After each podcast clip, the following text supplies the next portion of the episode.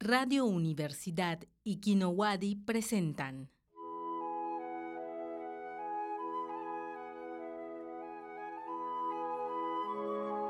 Y al día siguiente, cuando despertó, La bestia seguía ahí.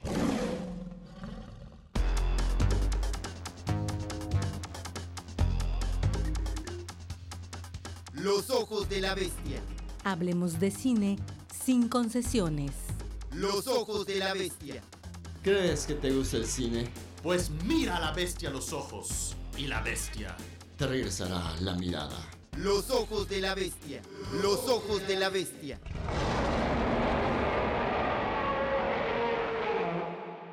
Hola, ¿qué tal? ¿Cómo están todos? Bienvenidos, como ya es costumbre, como ya es tradición, a Los Ojos de la Bestia, el programa de discusión cinematográfica oficial de Radio Universidad 103.9 FM.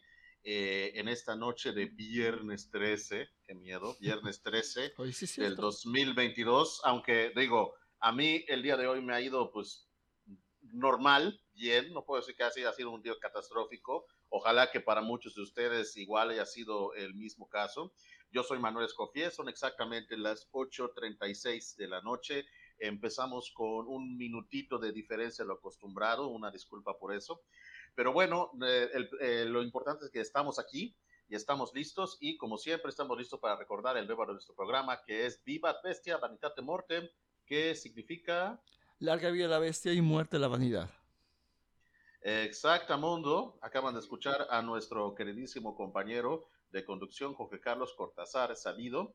Eh, y eh, bueno, antes de empezar, eh, quiero eh, eh, hacerles una, una, una pequeña invitación diagonal reiteración a algo que seguramente que ya habrán visto publicado en redes sociales, pero que de todas maneras voy a seguir promocionando hasta por los coros, por todos los medios que se puedan, incluyendo este programa. Así que ténganme un poquito de paciencia porque cada programa me van a escuchar decir exactamente lo mismo, pero es precisamente porque necesito eh, realmente cacarear este huevo lo más que se pueda. Eh, va a haber un curso de cine eh, a- en modalidad virtual de, organizado por la Cineteca Nacional, llevado a cabo por un servidor, que es alrededor del cine de Oliver Stone. Este seminario, este curso, empieza el 9 de junio, termina eh, a- a- en la última semana de agosto, el 26, eh, y tiene un costo, pero para todos los que sean estudiantes eh, hay un 10%.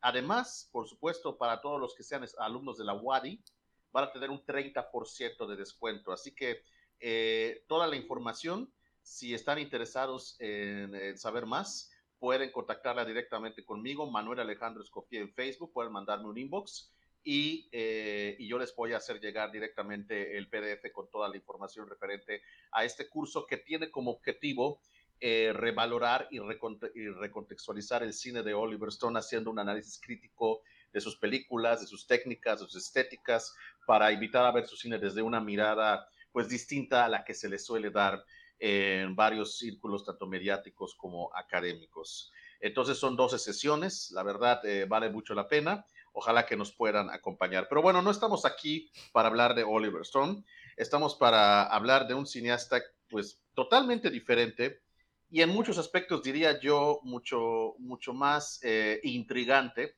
mucho más eh, eh, eh, notorio en el sentido de que muy probablemente, des- desgraciadamente, tristemente, puede que no, en- que no tengan mucha, mucha eh, facilidad para encontrar eh, su trabajo distribuido en medios como alguna plataforma o DVD o Blu-ray, a menos que sea en carácter importado. Sin embargo, una de las misiones que tenemos en los Ojos de la Bestia es tratar de acercarlos a ustedes, los radioescuchas y espectadores, lo más posible a otro tipo de cine, a otro tipo de directores.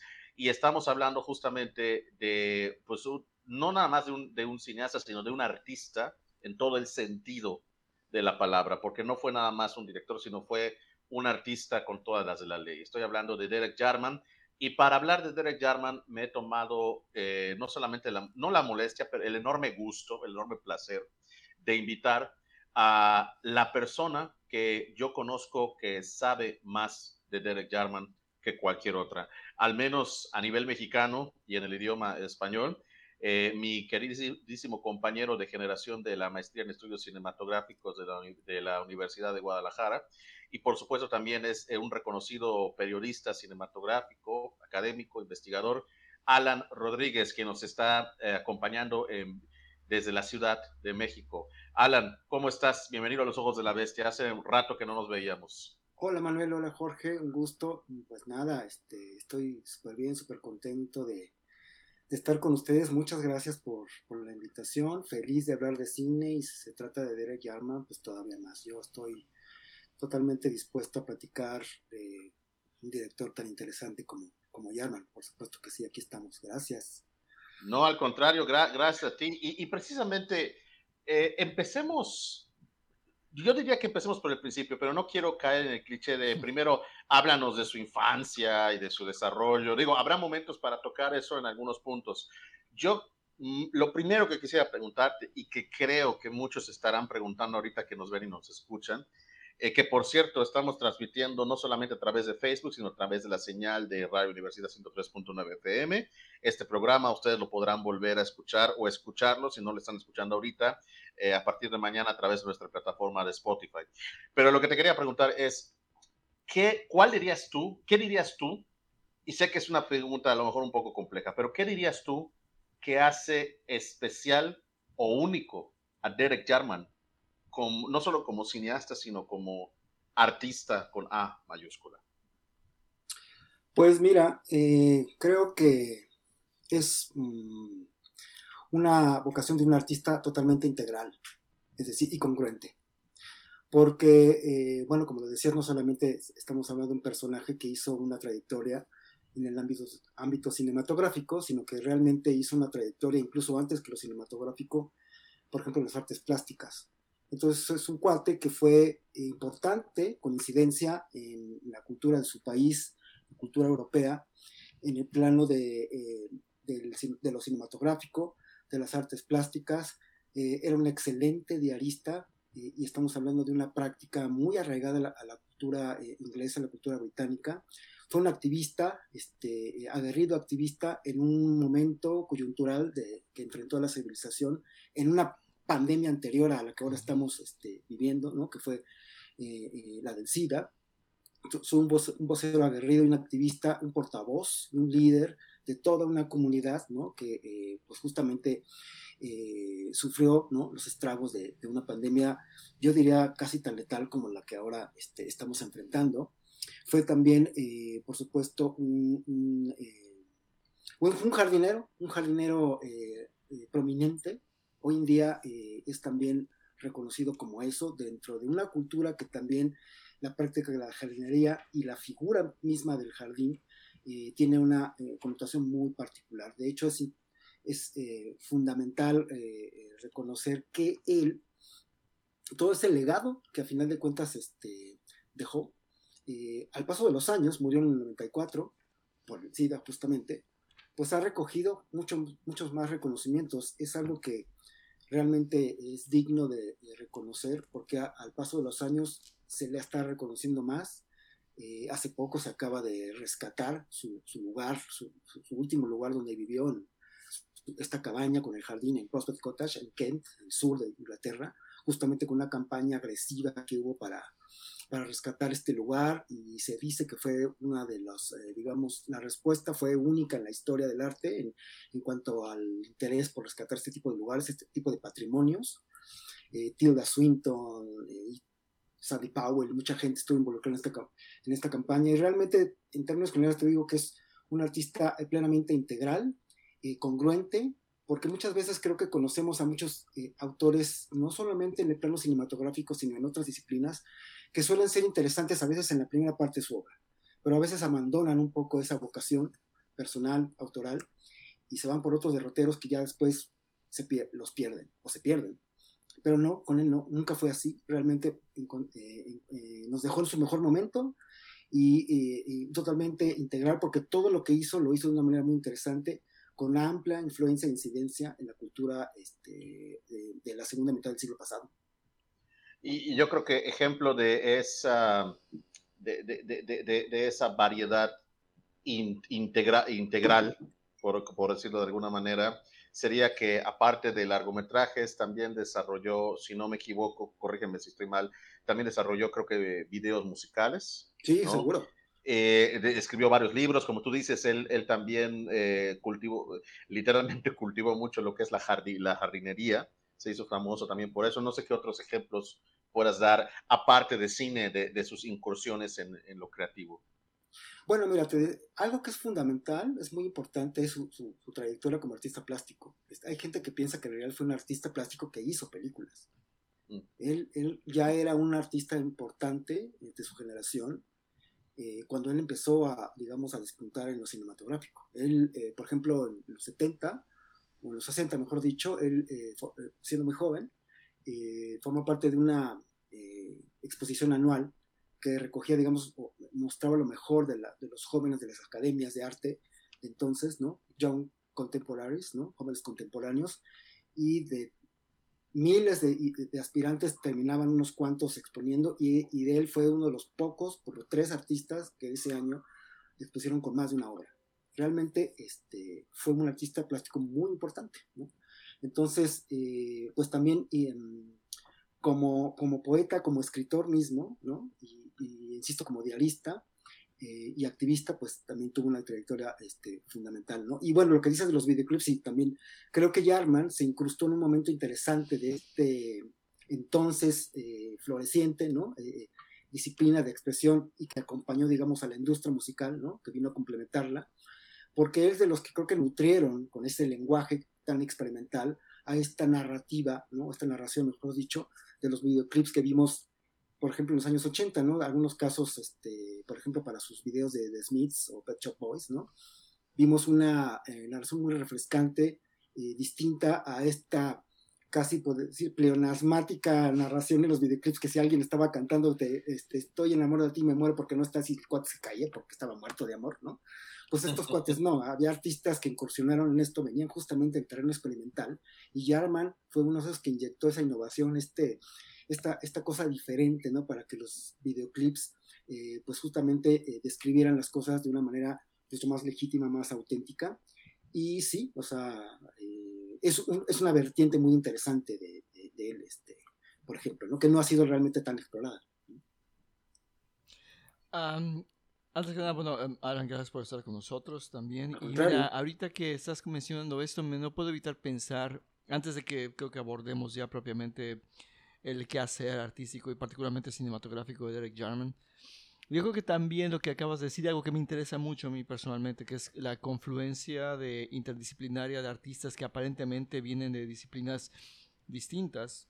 Llamémosle alguien que sale de las artes plásticas como Derek Jarman y también ya conocido, me imagino, más ampliamente como cineasta, y que confluye con artistas pop pero no cualquier, eh, cualquier artista pop. Si hablamos de, de Smith y particularmente de Morrissey, que evidentemente viene de una cuestión más arraigada en la literatura. El mismo Morrissey es un gran escritor de letras, y una voz, aunque, bueno, en mi opinión es un poquito chiflado el señor, pero de que es de un talento inmenso sí. en, en, su letrística, en su expresión, en, en, en la voz.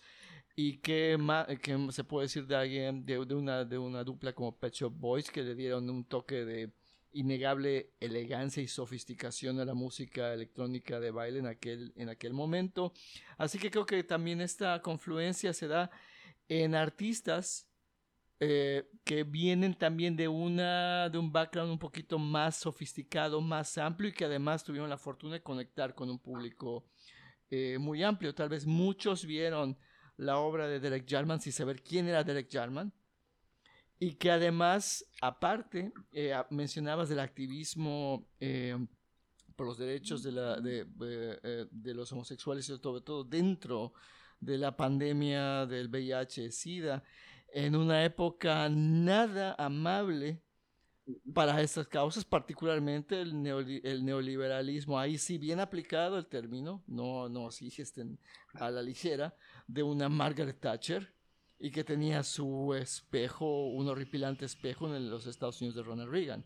Así que teníamos este, este empuje y esta, digamos, cuestión muy contestataria, que además, algo que me gusta mucho de Derek Jarman y que me sorprendió, porque además, eh, viendo la primera película que vi de Derek Jarman, tal vez no, no, sé si debía ser la más adecuada para entrar a su cine, pero la que cayó en mis manos gracias a un gran amigo, también un gran amigo del programa, que es Hernán Berni, que fue The Last of England, que tenía no solo a Tilda Swinton, tenía la aparición del mismo Morrissey, pero también este metraje en 8 milímetros, un, eh, un formato que nunca, Super 8 que nunca se abandonó Derek Jaman incluso a ser un cineasta reconocido y que creo que también marca parte de esta, a falta de un mejor término, de esta propuesta estética y visual eh, que también, no sé si exagero, eh, marca una buena parte de cómo concebimos visualmente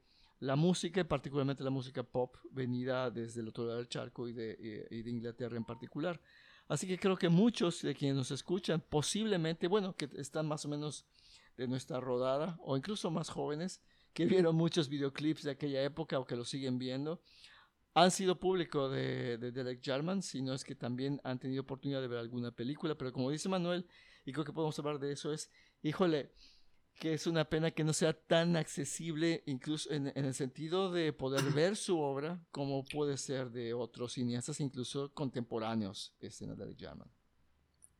Sí, bueno, sobre eso fíjate que hay una cuestión interesante. Realmente ya no es tan inaccesible Derek Jarman. ¿eh? O sea, encuentras mucho material, incluso en YouTube, de él cuando yo empecé a investigar a Derek Jarman hace muchísimo tiempo, hacia finales de los 90, era realmente mm. imposible ver algo de él. No, pues en esa época sí. Era. Pero realmente encuentras varias películas completas en YouTube, ¿no?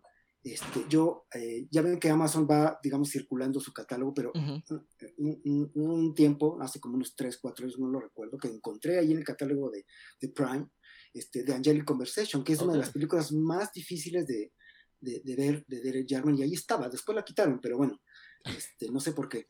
Me disolucioné después porque hasta lo posteé dio feliz, ¿no? miren, está, Derek Jarman, Frank, pero después ya no.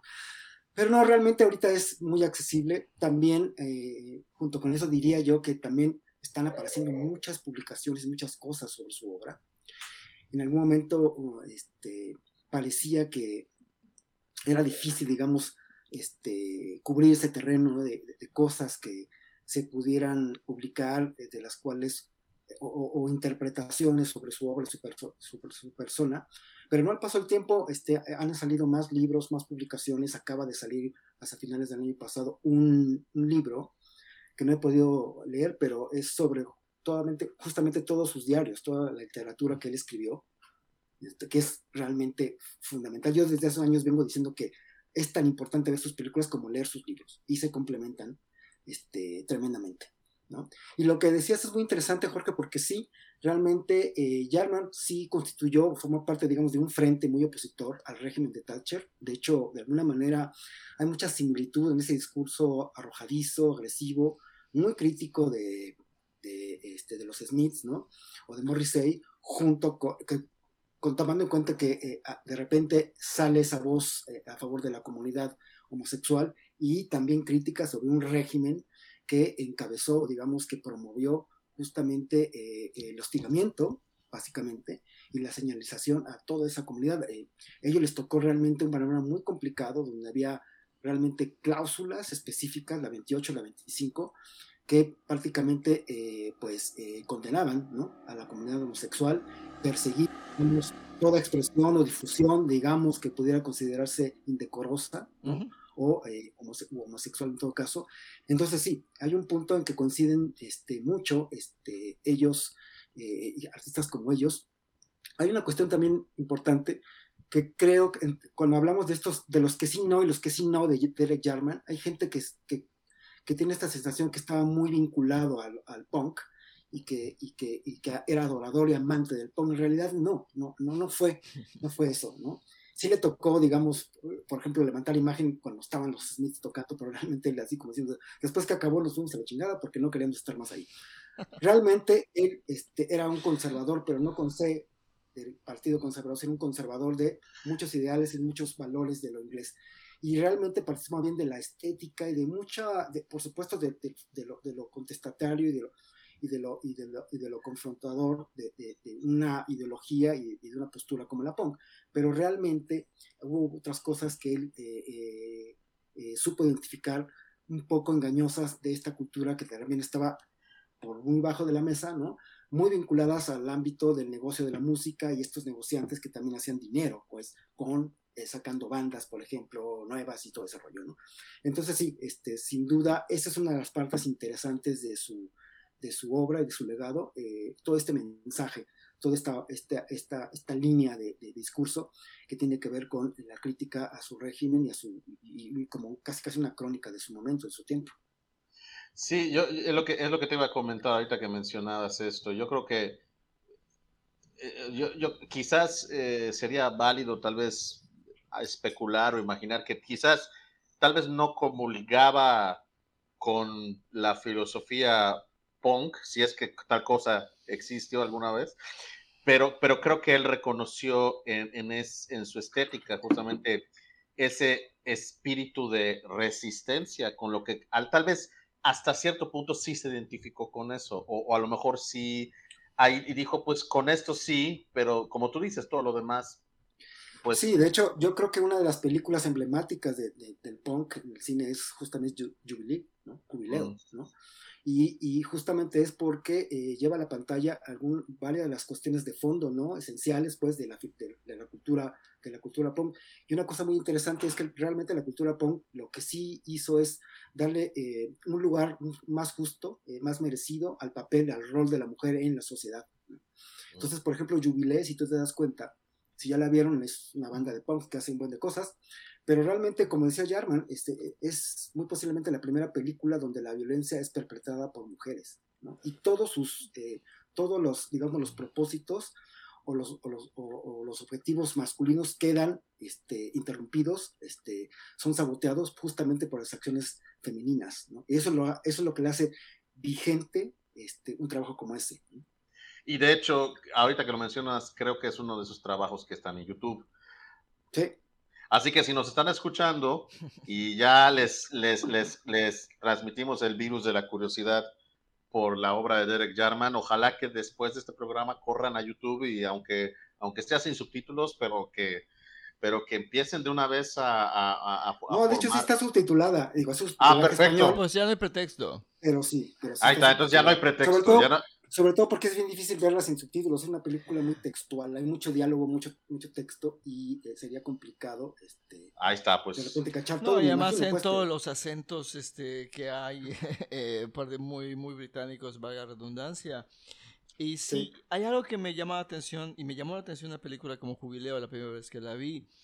Es, y que bueno, también creo que es algo que pueden esperar quienes eh, empiecen a unir a este visionado de las películas de Derek Jarman es que hay una una intención, es una, es una maniobra totalmente deliberada de, este, de Derek Jarman de usar el de, hacer visible y patente el artificio eh, como parte de su discurso. O sea, no es un cineasta que busque el retrato, voy a usar el término, abusando del término realista o verosímil, sino Em, pero tampoco es teatro filmado, sino, pero utiliza muchísimos recursos que pueden, que establecen esta, no distancia, pero nos hacen conscientes de que estamos ante una significación hacia una, hacia una obra y que también facilita otros recursos que me sorprendieron y me hicieron que seguirme de espaldas, por ejemplo, con otra película como Caravaggio, eh, los anacronismos, es decir,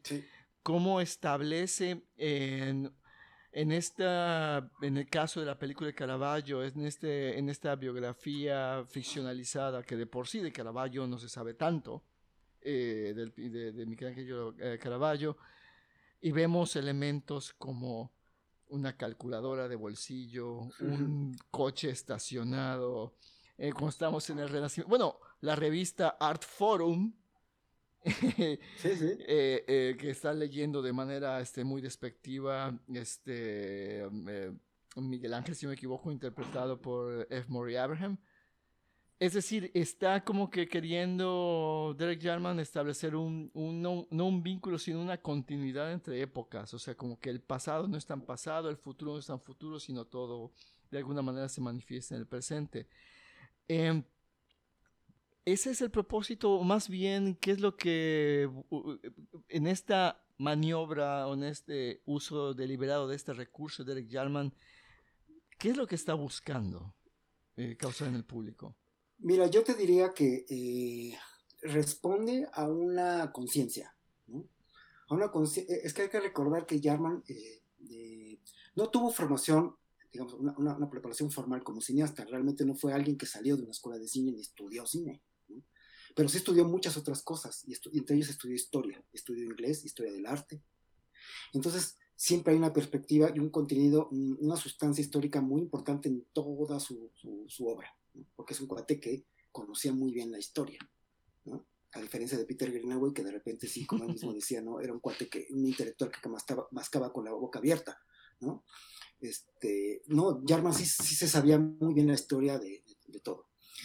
Y eh, él, sobre todo, él estaba muy eh, eh, vinculado, o sea, le gustaba mucho, pues, la obra, la literatura, el pensamiento medieval.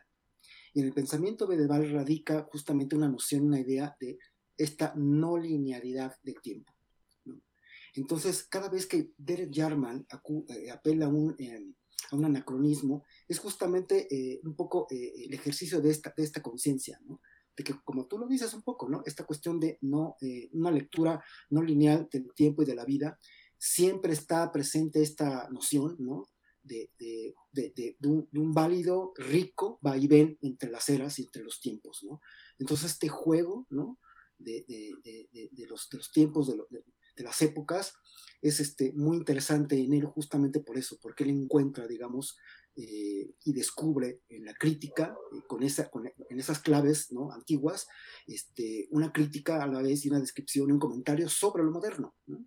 Cada vez que aparece un anacronismo, digamos, en Caravaggio, está de por medio pues un comentario sobre eso que está, eh, estamos viendo y sirve para acentuar justamente, justamente eso. Cuando vemos, por ejemplo, este cuadro, este, esta, esta escena de, del crítico, digamos, de arte que está destrozando la obra de Caravaggio, si no mal recuerdo, en una bañera, ¿no? y que hace ilusión justamente a un cuadro muy famoso, La muerte de Marat, sí. pues justamente es eso, está escribiendo sobre una máquina de escribir que es imposible para la época, ¿no?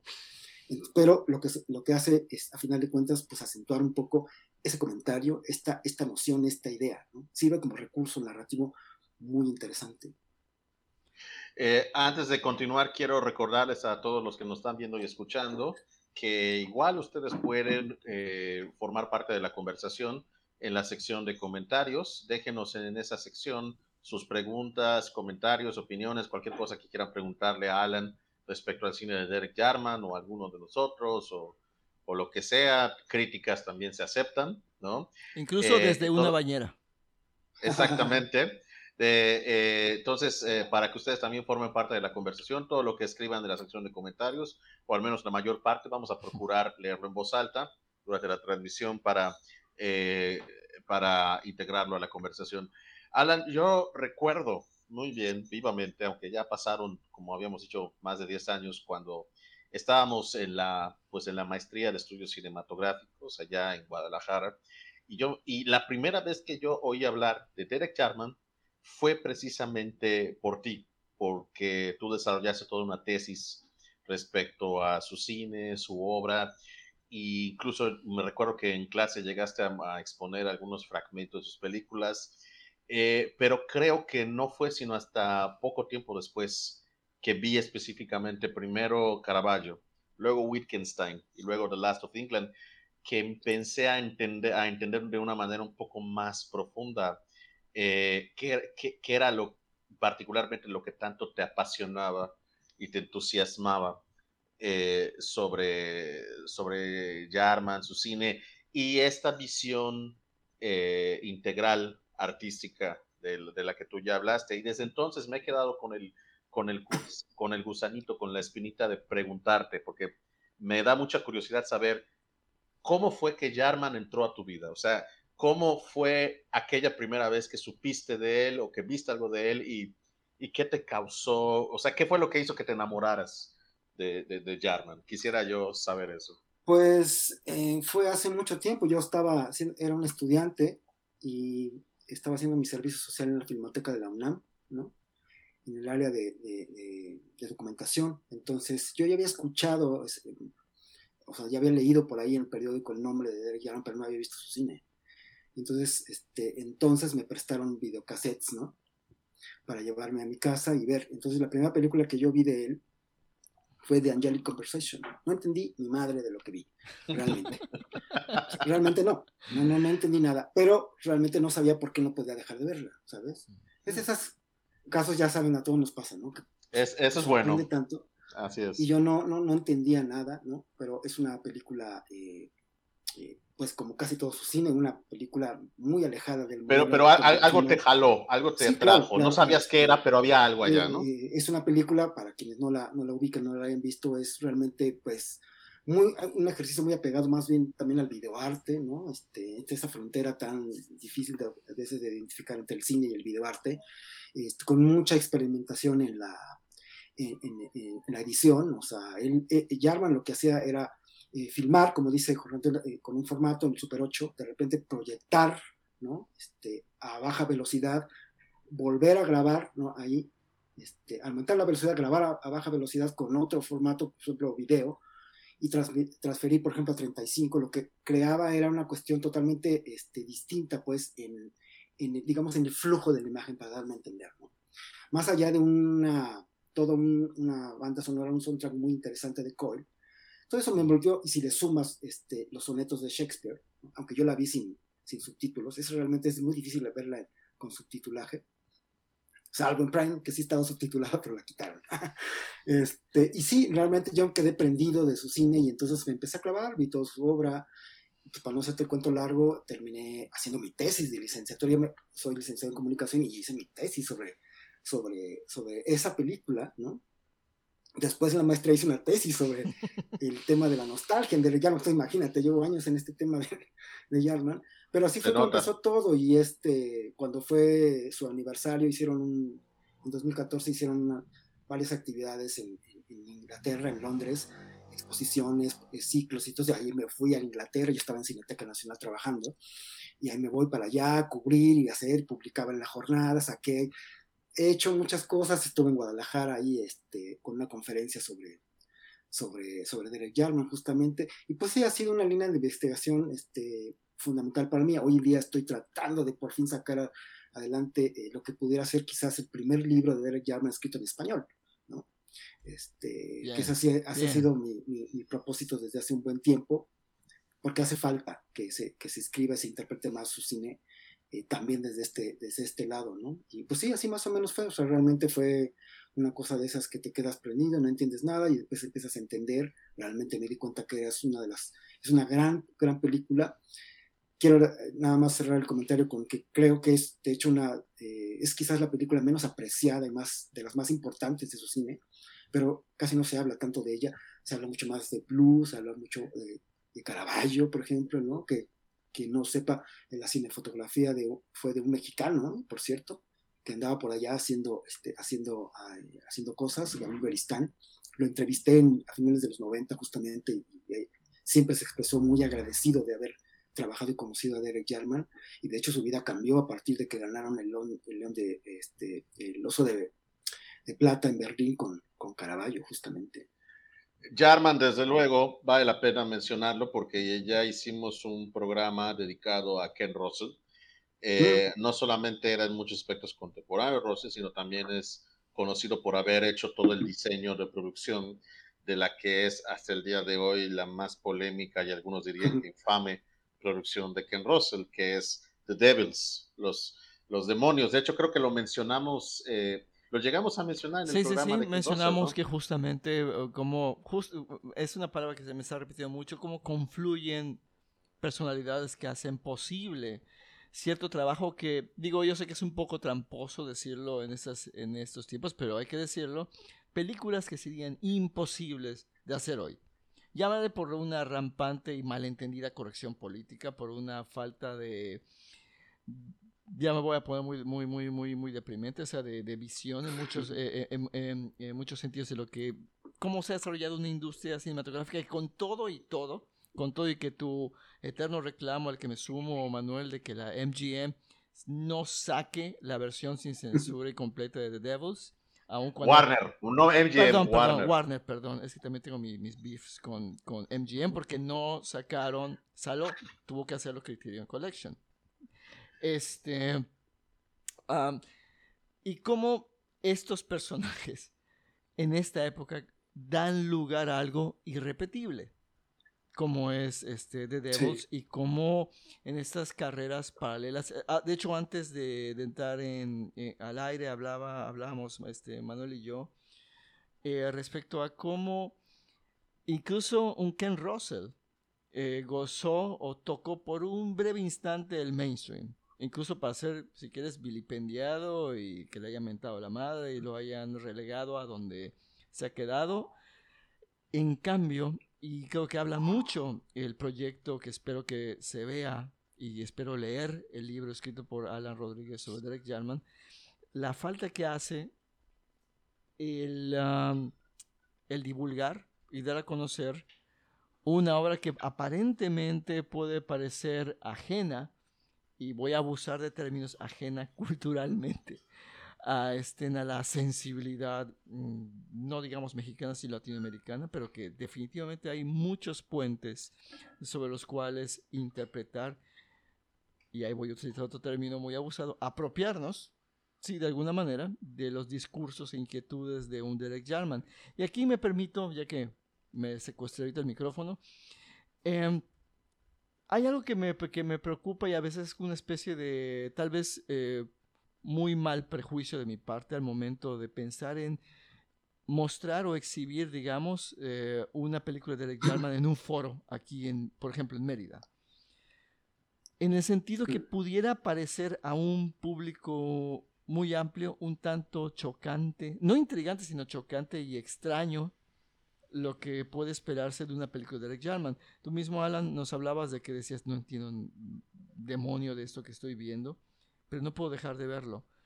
Pero al mismo tiempo, como que también debemos permitirnos confiar en el público y dejarse sorprender y enamorar de algo que aparentemente es aparentemente puede ser impenetrable. En ese sentido, mi pregunta es, ya después de tanto rollo, ¿qué es lo que puede uno esperar de una película de Derek Jarman? Si tuvieras que presentarla ante un, ante un foro de gente no iniciada en Derek Jarman, ¿cómo les presentarías para picarles eh, The Angelic Conversation, por ejemplo? Pues mira, yo creo que va relacionado un poco a, mi respuesta de hace, de hace un rato, es que con Jarman, en Jarman vamos a ver eh, de manifiesto muchas inquietudes, muchas inquietudes de carácter universal, muy válidas para cualquier generación, no importa dónde estés. Temas que tienen que ver con lo profundamente humano, eh, temas que tienen que ver justamente, por ejemplo, eh, en el caso de, de- de la cuestión ambiental, por ejemplo, hay un mensaje muy, muy eh, evidente y, y casi premonitorio de, de- las cuestiones ambientales en su cine, ¿no? En, en The Garden, por ejemplo. Entonces hay cosas que te van a conectar con él, ¿no? No importa dónde estés. Yo cuando, cuando, cuando empecé justamente a abordar su cine, tenía algunas cosas que yo sentía que se me estaban dificultando. Uno que era, pues, era inglés. Y yo, y, y como les digo, realmente entre más eh, consigas conocer más de la historia y de la cultura inglesa, pues más consigues enganchar con su cine, ¿no? Pero no es una condición, porque a final de cuentas se expande pues a condiciones más de carácter universal. Y por otro lado, la cuestión homosexual, ¿no? Porque vi demasiada cuestión así de repente, de pronto, porque lo primero que salta. ¿no? Es- de hecho, es el primer comentario que siempre se hace sobre llama un cineasta gay, ¿no? Entonces esas cuestiones este, de repente me, me- me significaron quizás un- un- un- cierta dificultad, hasta después me di cuenta que había otras cosas, ¿no? Sobre esta noción tan interesante, tan romántica de la naturaleza, por ejemplo, ¿no? Con, su- con sus películas, con sus libros, ¿no? Que simplemente eh, nunca he encontrado a alguien que pueda hacer, eh, ofrecerme, digamos, eh, esta, esta lectura de la vida y, de- y- y- del tiempo y de todo, del universo, más que en su obra, por ejemplo, ¿no? O sea, yo no, he visto no me ha tocado verlo en otro cineasta. ¿no? Entonces, desde ahí, eh, eh, esa es la cuestión. Ahora, si fuera el caso de que alguien va a introducirse también a la obra de Derek Jarman, creo que es fundamental también eh, también hacerlo en las condiciones adecuadas de proyección, por ejemplo, si va a ser. Y a mí me ha tocado desafortunadamente también eh, eh, proyecciones de su cine que no han sido las adecuadas y eso creo que termina más bien perjudicando este, que realmente favoreciendo la apreciación de su obra. Por ejemplo, justamente allí en el Festival de Guadalajara, que hicieron, armaron un, ciclo de, de, sus películas, esto habrá sido por ahí del 2013, justamente proyectaron The Unchained Conversation en, una, en, en, la expo, que es un foro grandote de exposiciones ahí en Guadalajara, y adecuaron, digamos, una especie de sala ahí adentro, como con gradas y todo, que eso no era realmente la, la, cuestión, sino que la película no estaba subtitulada. Y mm. para mí me parecía fundamental que tú pudieras este, apreciar esa parte, porque el texto era los sonetos de Shakespeare, y a menos que hagas un súper rifadísimo del inglés, ¿no? Sí. Si así. y del pentámetro yámbico, además. Si así, a veces, Shakespeare nunca ha sido, digamos así, lo plenamente accesible para todos, ¿no? Entonces, si solamente lo escuchas, yo lo que creo es que no fue de todo la experiencia este, adecuada para apreciar su película. Y hace más recientemente eh, hubo por aquí un festival de cine aquí en la Ciudad de México, que en, el Chopo, en, una de las salas de la universidad, de la UNAM, proyectaron Blue, bueno, proyectaron algunas películas, pero yo fui a ver Blue, que como quizás, este, bueno, algunos no lo sepan, solo tiene una sola imagen, que es una pantalla en color azul, y todo lo demás es, todo lo tú lo escuchas. Pero realmente el sonido no era el adecuado, no se escuchaba bien, ¿no? Entonces, terminé, yo porque, pues, seguidor de llama, pues no tuve, o sea, bien, pero yo fui con mi novia, que, que no la había visto y yo dudo que se la, o sea, igual no me lo dijo, pero quizás no lo disfrutó tanto, porque yo entiendo, no, es que tienen que haber las condiciones adecuadas también para que se puedan apreciar a veces las obras cinematográficas. Y yo sería muy cuidadoso a la hora de, este, proyectar cine de llama para que sean las condiciones adecuadas, las, copias adecuadas. Por eso es que no vas a ver tan fácil proyecciones del cine de Derek Jarman, ¿no? Porque no es tan fácil tener copias de buena, de buena calidad, que esté, en este caso, que estén subtituladas al español, y eso, eso todavía, digamos que falta. Aquí, perdón, perdón, rapidito, Manuel, rapidito. Sí, sí, no, no, no te preocupes. Me llama la atención, fíjate, una película que no he visto y muero de ganas de ver es, por ejemplo, la que acabas de mencionar, el To Date Movie, que fue Blue, azul, de, de Derek Jarman, que eso para... Y qué bueno que lo mencionas ahorita y te agradezco esta presentación a quien no conozca al cine de Derek Jarman para más o saber qué, qué, se va a esperar y sobre todo una película como Blue, azul, que es el azul Klein además. Es una pantalla completamente azul y la película es el, la banda sonora, o el diseño sonoro, si no me equivoco, donde hay diálogo y hay sonidos, etc.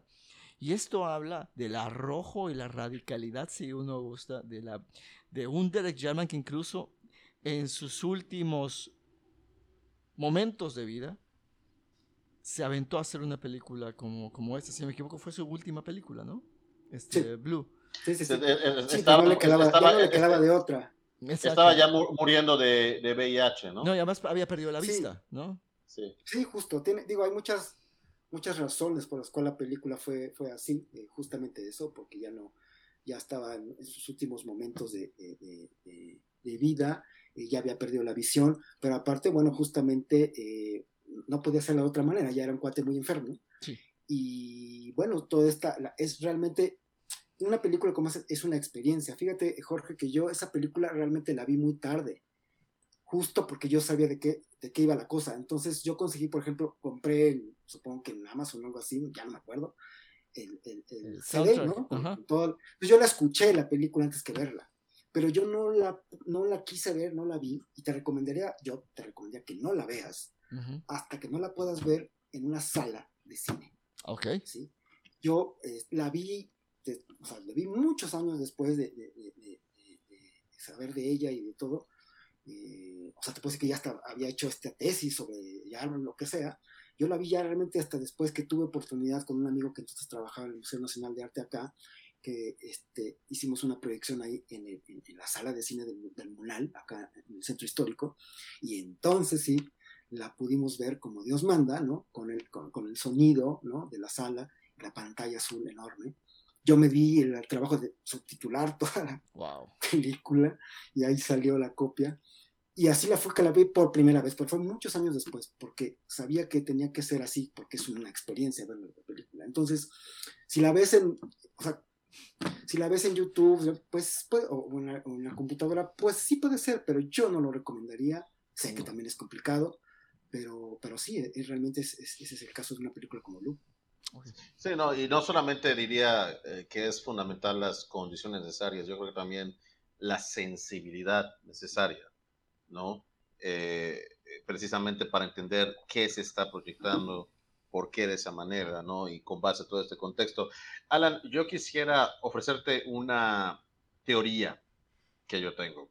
Eh, y si te parece una completa barra basada, estás en todo tu derecho de darme una bofetada virtual.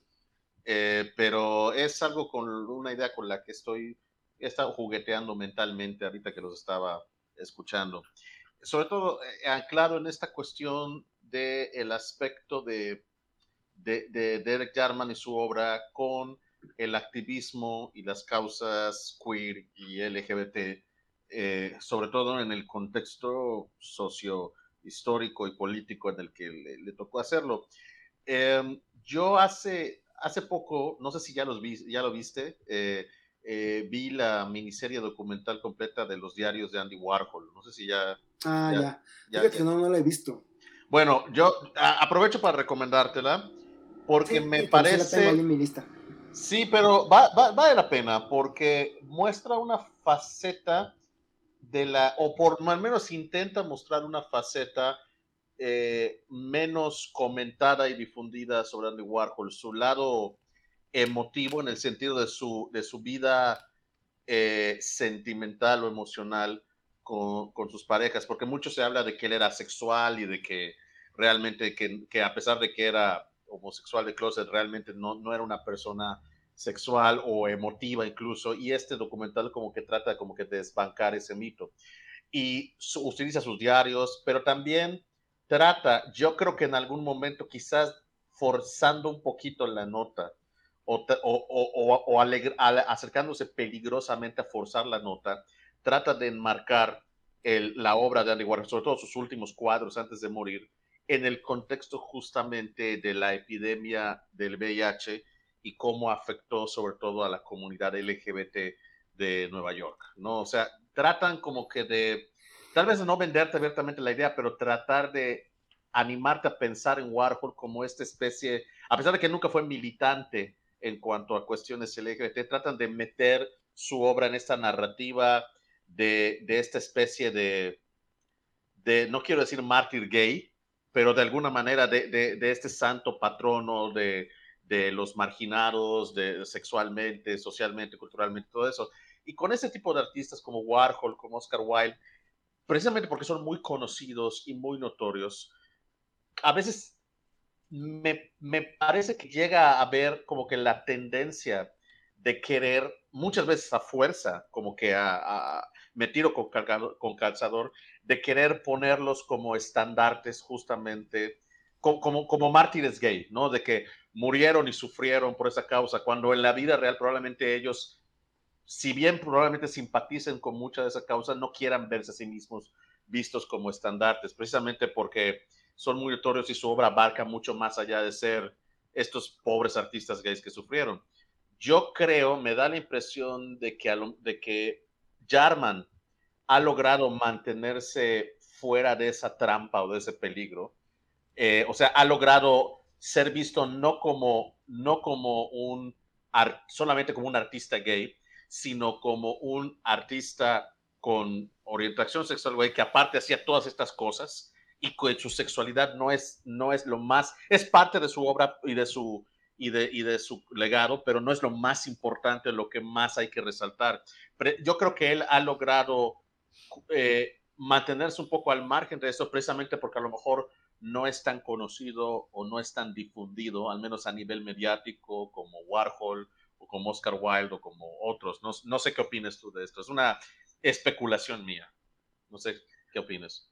Sí, lo, que pasa es que a final de cuentas sí resultó ser, eh, digamos, un personaje muy, eh, muy influyente junta, justamente en, en, digamos, en el acontecer, digamos, de, ese fenómeno. o sea, pues se murió de SIDA, ¿no? Sí, claro, pero a lo que me refiero, a lo que me refiero es que cuando, inc- incluso entre los círculos que lo conocen y, y por de trabajo, cuando hablan de él, no solamente hablan en términos de el artista gay que se murió de SIDA, sino que Sí, pero sea- yo creo que eso ha sido justamente al paso del tiempo, como ha pasado también eh, eh, los años para realmente a- a asimilar, fíjate, Manuel, el impacto transformador del SIDA, ¿no? Eh, Jarman fue de estos cineastas que, configuraron, digamos, una tendencia, yo diría que incluso una vanguardia muy interesante en el panorama mundial, justamente a principios de los años 90, ¿no? que ya el SIDA ya había, que fue esta ola del New Queer Cinema, con varios directores que acapararon laureles ¿no? y, reconocimientos en Sundance, en, Toronto, y, que de hecho se armaron mesas, porque de hecho ese cine con temáticas queer, por así decirlo, y con temas de transformo, de este impacto transformador del SIDA y toda su incidencia, eh, aparecieron ahí, ¿no? no aparecieron en el momento que, que, que, que, que, irrumpió el SIDA, sino pas- pasó eh, tiempo después, porque así pasa con, un- con, con fenómenos tan universalmente eh, transformadores, ¿no? Creo que eso de hecho va a pasar con el, con el COVID. Los mejores trabajos, el mejor cine sobre el COVID va a venir en los años posteriores, no está ahorita. Y, a final de cuentas, eh, al paso de los años, a la vez que tú veías que ya aparecían curadurías en la Bienal de, Venecia o en Documenta, con temáticas en particular sobre el SIDA, había publicaciones, investigaciones, libros sobre arte que hablaban del SIDA, cines eh, que hablaban sobre el SIDA. Entonces fue que también este, esa relevancia este, la fue adquiriendo el personaje de Jarman y al paso de los años, que ya, el SIDA después ya quedó mucho más eh, incrustado, digamos, en la conversación, eh, digamos, internacional y que ya pasó como un capítulo, ¿no? Este, importante, pero al final de cuentas ya no fue tan, tan vigente en las páginas y demás, se empezó entonces a mm, revirar un poco hacia las otras facetas, digamos, de ver Jarman. Pero yo sí diría que al principio sí, buena parte del reflector estaba en su, en su, en su figura como correcto. como real y porque realmente lo fue y su gran trabajo muy cercano con agrupaciones como Outrage, ¿no? Este, que, eh, ¿cómo se llama? Que, bueno, pues implicaban, eh, desarrollan prácticas políticas en otros espacios de los convencionales, justamente alegando toda esta eh, realidad tan complicada este, que enfrentaron la comunidad homosexual. Yo creo que eso eh, va a estar ahí, este, y bueno, a final de cuentas, lo importante ahora es que, mm, sí, se le empieza a reconocer en otros aspectos este, también muy, muy relevantes, ¿no? Muy bien.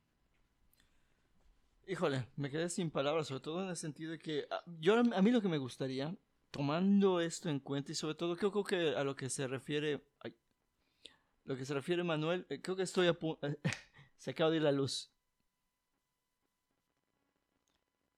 Ok, eh, estoy grabando para el podcast. eh, como van a ver, una vez que recupere el resto del audio de este programa, eh, justamente acaba de irse la luz aquí en casa, me parece que en toda la colonia. Así que sirva esto como una especie de audio de transición antes de regresar eh, al, ah, al resto del programa de Los Ojos de la Bestia. Y bueno, pues continúen con nosotros. Eh, Jorge, estás allá, se, creo que congeló ahí. Se los Se congeló. nos congeló un poco Es la que se, imagen. quedó sin, se quedó sin palabras, Sin tanto palabras, tan que ya se- plasmado que... que Fíjate Eh, que esto que te comentaba Manuel, mientras este Jorge este, ya regresan, sí. esto que te comentaba de, de cómo el paso de los años es realmente como podemos a- a- apreciar, digamos, la dimensión ¿no? de, de- de los fenómenos como tan coyunturales como ese. Yo no había visto una película que no sé si la conozcan estos amigos, amigas que nos están escuchando tú, es que se llama 120 bits por minuto. Es No lo ubico. Sobre la, sobre la experiencia de la comunidad homosexual en Francia, de, este, de una agrupación este, de- de- de- que trabajó, digamos, eh, eh, en los derechos de la, de la comunidad este, LGBT, LGBT más eh, en ese momento. Pero es de 2017 la película. No he visto una mejor película que retrate realmente la realidad, el señalamiento, el hostigamiento, realmente la exclusión que vivió la comunidad sexual como esta película. Y la acabo de ver hace poquito y no la había visto. Realmente este, me dejó sin palabras a ratos.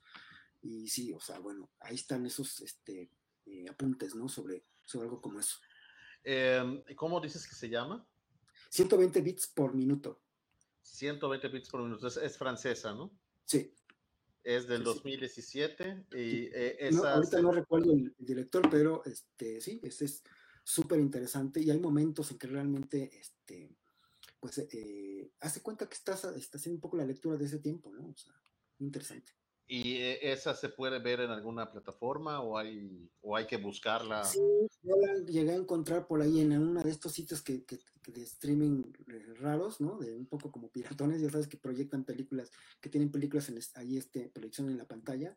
Sí, por ahí la encuentro, no recuerdo cuándo, pero sí, si le buscas, ahí por ahí la encuentras. Es que que yo sepa, no está en ninguna plataforma de las conocidas, ¿no? Pero, pero sí se, se puede ver. Yo así, así la, la, la este, vi por ahí que andaba, ¿no?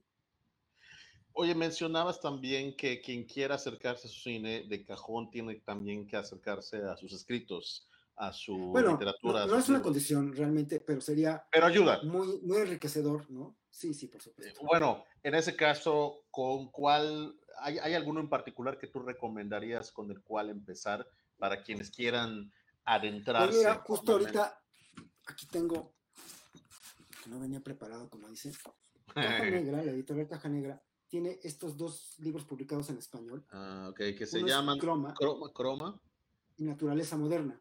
Ah, mira, esos son libros que él escribió. Sí, claro, son dos de los libros que, que él escribió, de los mejores este, diarios y, y este, autobiografías que él escribió.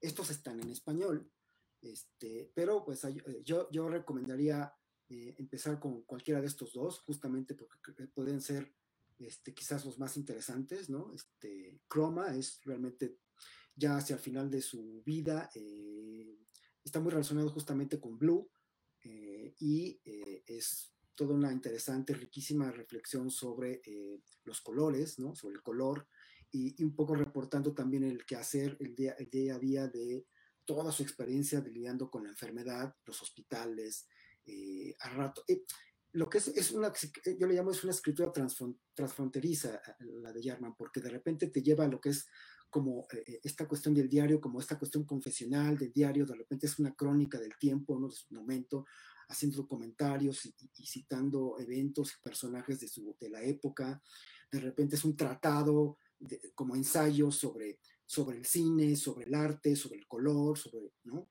Es, es varias cosas, es, es difícil de, de, digamos, de, de, abarcar como una sola cosa, por eso lo hace muy interesante. Y es lo que les digo, esta cuestión no lineal, no, no unívoca de, de, de las cosas que él siempre este, profesó, digamos, ¿no? En su, en su, en su arte, ¿no? O sea, es, es muy eh, multívoco lo que, lo que él hizo en todo momento. Y Modern Nature es también hacia los últimos años de su vida, justamente un poco también en esa línea poética, reflexiva, eh, mesurada, ¿no? Eh, también con estos reportes que te digo de la, de la, del tiempo, de la sociedad, pero sobre todo hay mucho de, de este, esta conciencia este, eh, de la naturaleza, eh, mucho, conocemos mucho de su, de, su, de su vocación y de su práctica en la jardinería y de la jardinería misma, era un clavadísimo, de la, terminó siendo un, realmente un clavado de la, de la jardinería. Y, de, y, conocemos mucho de su lugar. También tuve oportunidad en su momento de viajar a, a, a, a Dungeness, donde está su cabaña, este, y, y, pues es un, realmente es un lugar que va mucha gente de muchas partes, va ahí, llegan ahí como si fueran a una capilla, ¿no? De varias partes, ahí te encuentras gente que viene de otros lados, de otros países, ahí, ahí están llegando a Prospect Cottage, y, este, y, y, Modern Nature realmente creo que es uno de, un libro que refleja muy bien ese momento y esa, y esa inspiración, ¿no? Pero hay otros libros este, también muy, muy recomendables, de acuerdo también a, su, a, su, a las épocas en las que las hizo, ¿no? Y estos dos son de la editorial Caja Negra. Caja Negra, sí, Caja okay. Negra. Las encuentras en internet, este, realmente creo que están disponibles en Amazon.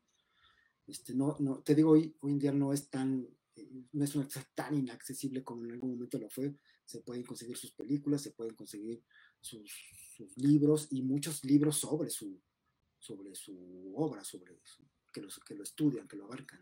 Uh -huh. Oye, y mira, sin afar de quemar nada, porque yo soy un ferviente creyente de que a la novia no hay que mostrarla antes de la boda, pero tengo mucha curiosidad por este libro que estás preparando, que mencionaste. No sé si hay algo que nos puedas comentar al respecto sin comprometer demasiado, sin revelar, eh, sin revelar el, el secreto detrás del truco de magia o sin spoilear. No sé qué nos puedes permitir saber de, de, este proyecto, de este libro? Pues mira, en realidad se trata, digamos, de una cuestión eh, eh, introductoria justamente a la obra de Jarman. No es una cuestión, no me interesa hacer, no estoy desarrollando una cuestión, un, contenido, un texto este, estrictamente académico. Sino no es una biografía.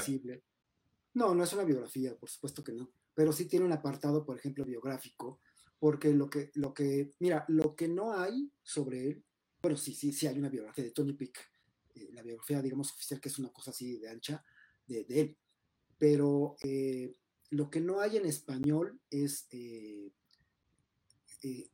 publicaciones que hablen de, su, de él. O sea, en español no he publicado nada. Libros como libros, ¿no? O sea, si hay, por ejemplo, ensayos y demás, ¿no? Artículos, lo que sea, pero no libros. Entonces, lo que es importante para, ha sido importante para mí es primero ofrecer una perspectiva de vida de él, quién fue, entonces una parte biográfica importante, ¿no? Este, para que justamente sepas quién, quién fue Derek Jarman, porque no hay nada en español que hable de su vida, de su biografía. Y aparte algunos aspectos importantes que yo considero eh, como los, los ejes que, que, ayudan a pues, asimilar su obra, ¿no? Este, en términos generales, pero sí eh, me gusta la idea de hacerlo no muy clavado, no es un texto académico, porque este, no estoy haciendo para titularme de nada, o sea, es simplemente...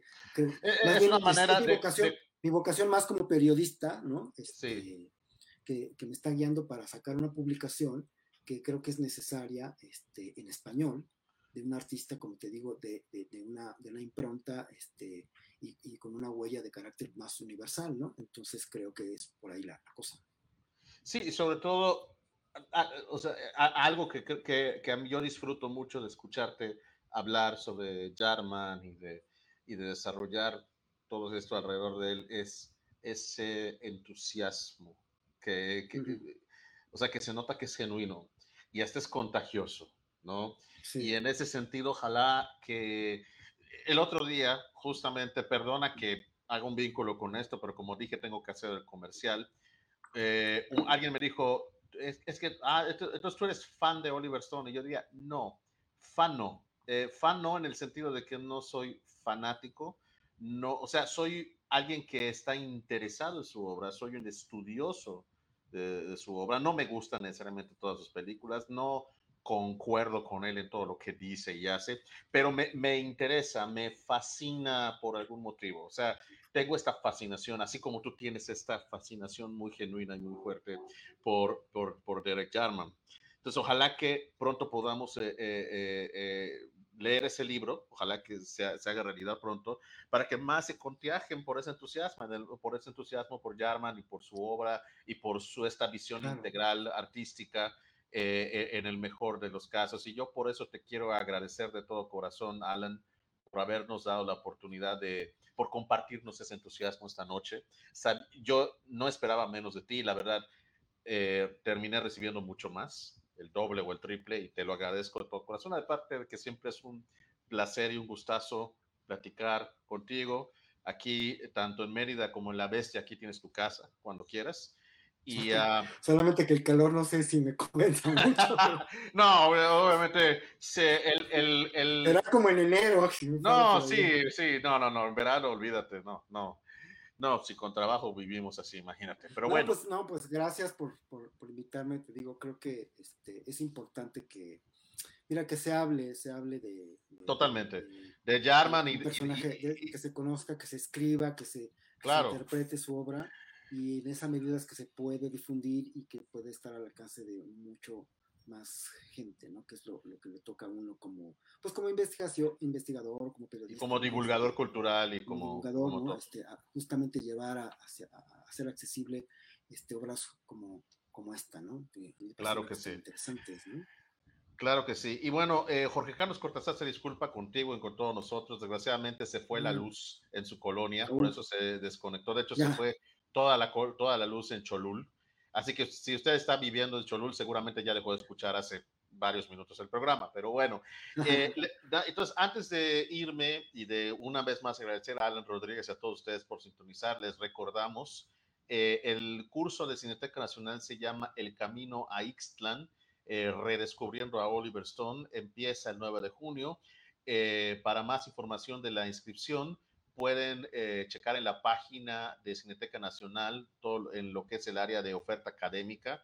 Ahí está y ahí pueden descargar el PDF con toda la información o si quieren tratarlo de manera más directa, pueden buscar a un servidor, Manuel Alejandro Escofía con doble F en Facebook. Me mandan un inbox y yo con mucho gusto les hago, les hago llegar el PDF con toda la información referente tanto al programa de estudios de curso como eh, al, al, ¿cómo se llama? Como a las formas de pago y todo lo relacionado con la inscripción. 10% de descuento para estudiantes, 30% de descuento para, alumnos WADI de la Universidad Autónoma de Yucatán. Así que por favor aprovechenlo. Y bueno, pues Alan, muchísimas gracias. A nombre mío y de Jorge Carlos Cortázar, te, Cortázar, te agradecemos. Y también les agradecemos a todos, a todos, ustedes por haber escuchado. Yo soy Manuel Escofier y nos vemos y nos escuchamos la próxima semana para seguir hablando sobre cines sin concesiones aquí en Los Ojos de la Bestia. Hasta la próxima. Gracias, un abrazo, gracias. Podéis ir en paz. La bestia se ha marchado.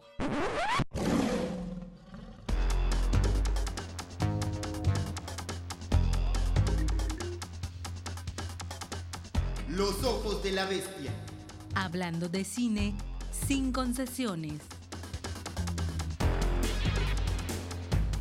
Producción, conducción y guion Manuel Alejandro Escofié Duarte. Coconducción y coproducción Jorge Carlos Cortázar Sabido. Edición de cápsulas y cortitillas Luciana Chan Córdoba. Voces adicionales Luciana Chan Córdoba y Raúl Lara Quevedo. Búscanos en Facebook y en Twitter. Esto fue una producción de Radio Universidad y del programa de promoción y difusión cultural cinematográfica Kino Wadi.